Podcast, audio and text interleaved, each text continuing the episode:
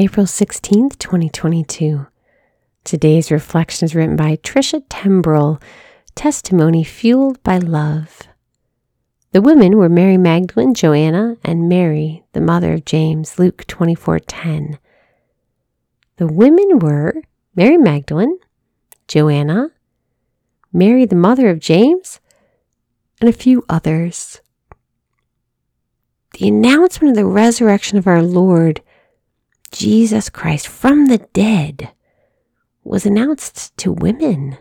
St. Luke focuses our attention on the women the same way he focused our attention on Mary and Elizabeth when he wrote about the Annunciation and the Visitation. Our mother Mary believed what the angel spoke to her and said, Behold, I am the handmaid of the Lord. Be it done to me according to your word. Luke 138.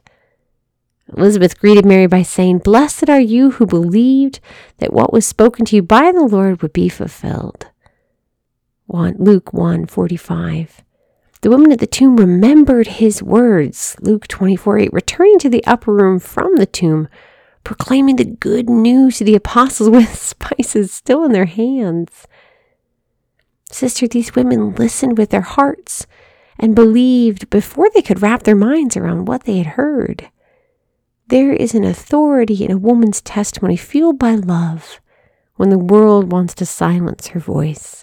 Passion and conviction in his resurrection filled the air of that upper room as the women proclaimed in their own words, more than the fact that the tomb was empty. They proclaimed that death was no more, and their voices were the first to proclaim this life altering revelation. The coming of our Savior was announced to a young virgin named Mary betrothed to a man named Joseph by an angel. Likewise, the announcement that her son Jesus rose from the dead was shared with Mary Magdalene, Joanna, and Mary, the mother of James. The greatest truth our world has ever known was announced to women who shared it with the world. This Easter season, let us announce this incredible truth with the same passion as the women running from the tomb. Lord Jesus, we thank you for this day and for this sisterhood.